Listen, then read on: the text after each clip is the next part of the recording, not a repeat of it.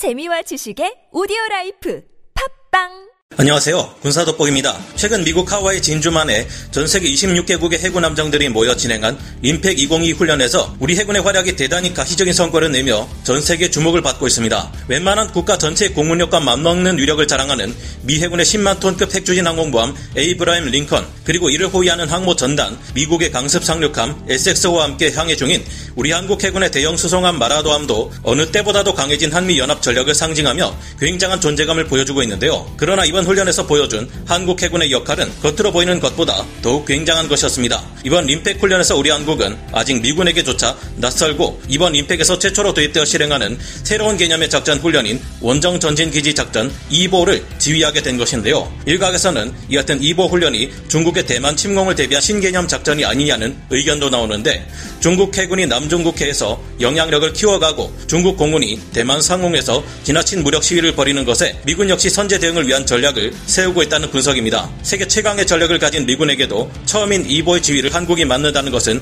정말 대단한 일입니다. 미국이 우리 군의 능력에 대해 강한 신뢰를 가지고 있다는 것에 뚜렷한 방증입니다. 동시에 현재 한미 동맹이 과거 그 어느 때보다도 견고하게 잘 구축되어 있다는 대외 메시지로도 읽힐 수 있는데요. 새로운 작전 개념인 이보란 구체적으로 어떤 것을 말하며 우리는 이를 어떻게 지휘했는지 미래의 가장 큰 전쟁이 될 것으로 보이는 중국과의 전쟁에서 어떤 역할을 할 수 있을지 알아보겠습니다. 전문가는 아니지만 해당 분야의 정보를 조사 정리했습니다. 본의 아니게 틀린 부분이 있을 수 있다는 점 양해해 주시면 감사하겠습니다. 우리 해군은 올해 진행되는 림팩 훈련에 사상 최대 규모의 전력으로 참가했고 중국은 역시나 관영 매체의 보도를 통해 이를 비난했습니다. 중국을 포위하고 압박하는 미국의 전략에 있어 한국이 최전선에 선 것만큼 위협적인 변수는 없다는 것을 증명하는 반응인 셈일 텐데요. 여기에는 독도급 2번함 마라도함을 기함으로 세종대왕급 구축함에 1번함 세종대왕함, 중무공 이순신급 구축함에 2번함 문무대왕함, 손원일급 잠수함의 9번함 신돌석함, P3C 오라이언 해상 초계기 1기, 링스 대잠헬기 2기, 상륙 돌격 장갑차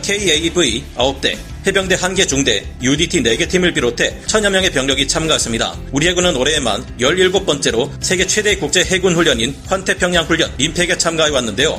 이중 세종대왕 함에게는 역대 RIMPAC 훈련에서 최고의 명중률을 기록한 함정에만 주어지는 Top Gun함의 칭호가 주어졌고 우리 해군의 재래식 잠수함은 매년 총 배수량이 10만 톤을 넘는 함정들을 가상 격침시켜 왔을 정도로 눈에 띄는 활약을 해왔습니다. 세뮤얼 파파로 미 태평양 함대 사령관은 예하 부대에게 한국 이지스함만큼 북한의 실제 탄도미사일을 탐지 및 추적해 본 군함은 세계 어느 나라에도 없다며 한국 해군의 능력을 지켜 세웠는데요. 우리 해군은 이번 림팩 훈련에서 처음으로 원정 강습 단장 임무를 맡아 미국과 호주, 인도 등의 8개국 군함 13척과 9개국 해병대원 천여 명의 연합 상륙 작전을 지휘했습니다. 하지만 이번 임팩에서 우리가 맡은 진짜 가시적인 역할은 아직 미군에게조차 낯선 원정 전진 기지 작전, 줄여서 2보 작전을 지휘했다는 것에 있다고 볼 수 있는데요. 2보라고 불리는 이 원정 전방 기지 작전 훈련은 미군도 실험 단계에 있는 만큼 우리 군이 세계에서 가장 앞선다는 최신의 전술을 학습하는 것과 동시에 세계 해병대 전력의 미래를 그려나간다는 중요한 의미가 있습니다. 원정 전진 기지 작전 2보란 미국의 해외 기지가 공격을 받았을 시에 적에게 빼앗긴 도서를 탈환하기 앞서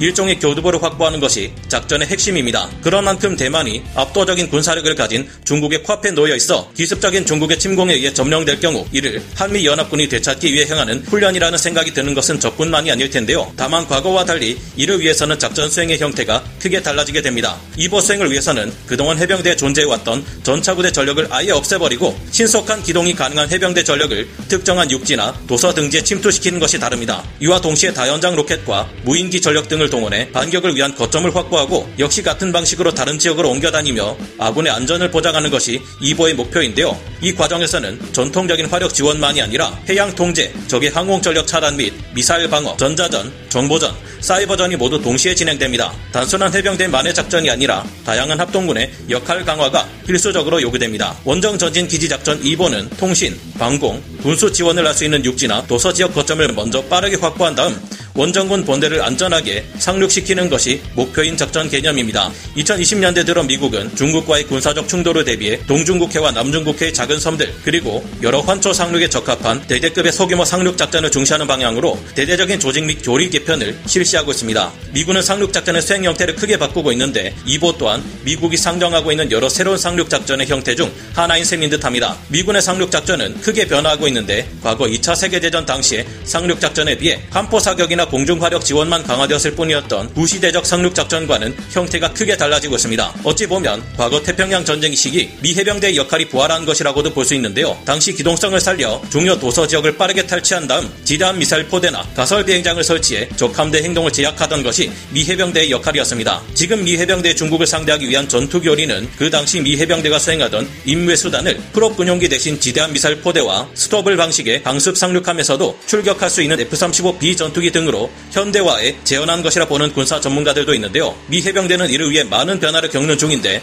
이는 중국이 미 항공모함마저 위협하는 둥펑 21D, 둥펑 26 대함탄도 미사일 등으로 반접근 지역 거부 전략으로 미 해군 및 미 공군 전력을 견제하고 있는 것에 대한 대응인 셈입니다. 중국의 대함탄도 미사일, 극초음속 미사일 등으로 인해 만약 유사시 미 해군과 공군의 전력이 태평양에 순조롭게 투입되지 못할 경우를 대비해 이미 중국 주변에 배치되어 있는 미 육군 전력 및 미 해병대 전력만으로도 중국의 강화된 해군 전력 및 공군력 을 견제하고 대응할 수 있는 전력을 빠르게 확보해 운용하는 것을 중요한 목표로 하고 있는데요. 쉽게 말해 중국이 너네 들어오면 미사일로 다 박살내 버릴 거야 라고 하자 미군에서도 그럼 우리도 너네 나오면 미사일로 다 박살내 버릴 거다 라며 중국에 대해 역반접근 지역 거부 전략을 펼치는 셈인데요. 이를 위해 미국의 군대에는 최초로 지대함 미사일이 도입되었는데 그만큼 미국이 중국을 중요한 적으로 상정하고 있으며 이에 대한 대응을 철저히 하겠다는 의지를 나타낸다고 볼 수 있겠습니다. 최근 미국의 해병대 전력에서 M1 에이브람스 전차와 같은 전력이 점점 사라지고 NSM 지대함 미사일 운용 차량들이 많아지고 있는 것 또한 미 해군의 달라지고 있는 작전 개념을 지원하기 위한 것이라 볼 수 있는데요. 최근 우크라이나에 지원되기로 한 전술 탄도 미사일 ATACMS도 중국 해군의 성장에 맞서 아시아 태평양 지역을 지키기 위한 지대함 탄도 미사일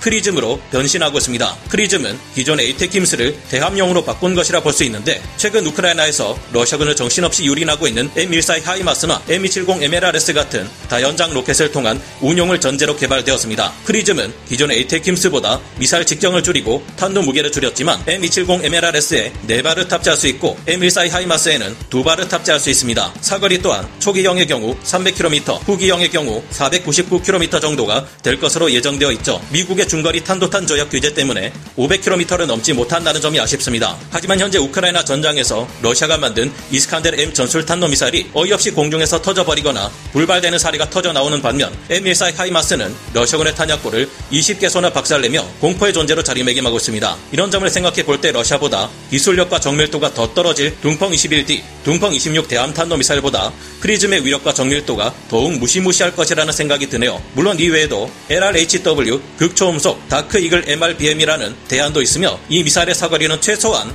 2775km를 넘길 가능성이 큽니다. 이 같은 무기들 중에도 특히 M14 HIMARS에 PrSM이 탑재될 수 있다는 점은 중국에게 큰 부담일 텐데요. M14 HIMARS는 C-130 전술 수송기로 쉽게 수송이 가능하기에 발해 달에 내 있는 중국 해군에게 심각한 위협으로 작용할 수 있다고 예상됩니다. 우리 한국이 미국과 함께 이와 같은 근미래의 상륙 작전을 수행할 수 있도록 군 조직을 진화시키고 개편하는 것은 무엇보다도 중요한 일로 받아들여지고 있습니다. 하와이 진주만에서 한국 해군 및 해병대와 함께 훈련을 진행한 한 익명의 미 해병대원은 한국 해병들이 책임감을 갖고 훈련에 임하는 모습에 감명받았다며 실전에서 피를 흘릴 일은 없었으면 좋겠지만 우리가 함께라면 그 어떤 적이라도 무찌를 수 있다는 자신감이 있다라고 말했습니다.